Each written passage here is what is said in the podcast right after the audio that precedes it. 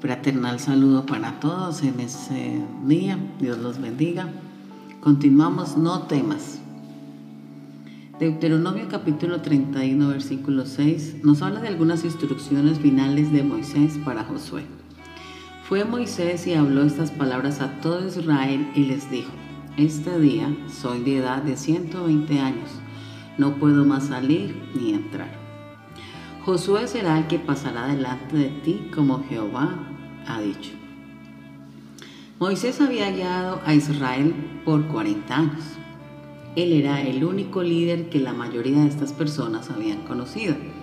Sin embargo, la nación podía tener confianza y Moisés podía seguir su camino en paz porque sabía que Dios estaba con Israel. Ni Israel, ni Moisés, ni Josué tenían por qué tener miedo en cambio, podían ser esforzados y cobrar ánimo porque Jehová tu Dios es el que va contigo.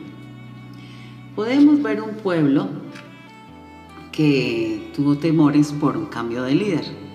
Como ya llevaban tantos años al lado de Moisés, pues les preocupaba un líder joven como Josué. Pero Dios estaba preparando a Josué desde niño y miramos este texto tan hermoso como les dice, esforzados y cobrad ánimo. Ahora era el momento para que la nación cobrara ánimo en el Señor.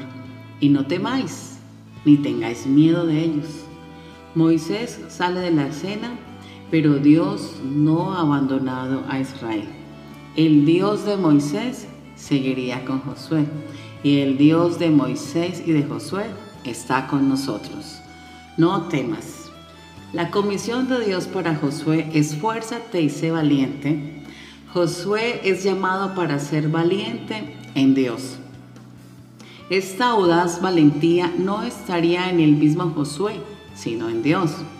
Podemos estar llenos de una confianza en nosotros mismos y esto nos llevaría a la ruina, pero en cambio debemos de tener nuestra confianza en Dios. No temas, porque Jehová tu Dios estará contigo en donde quiera que vayas.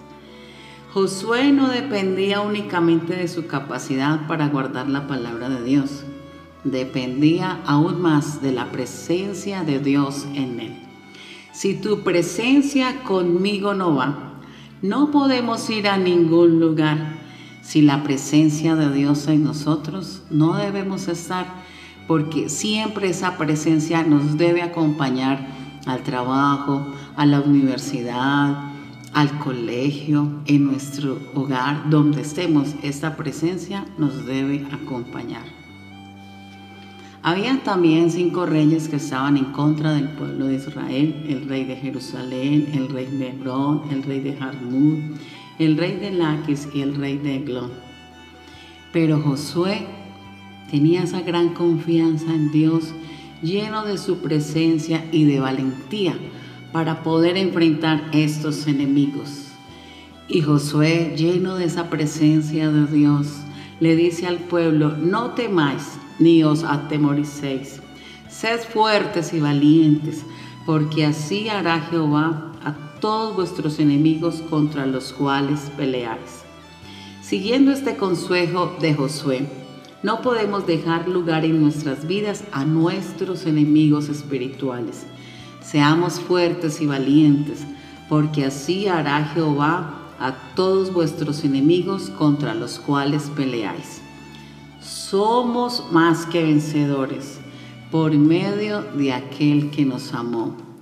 No temas.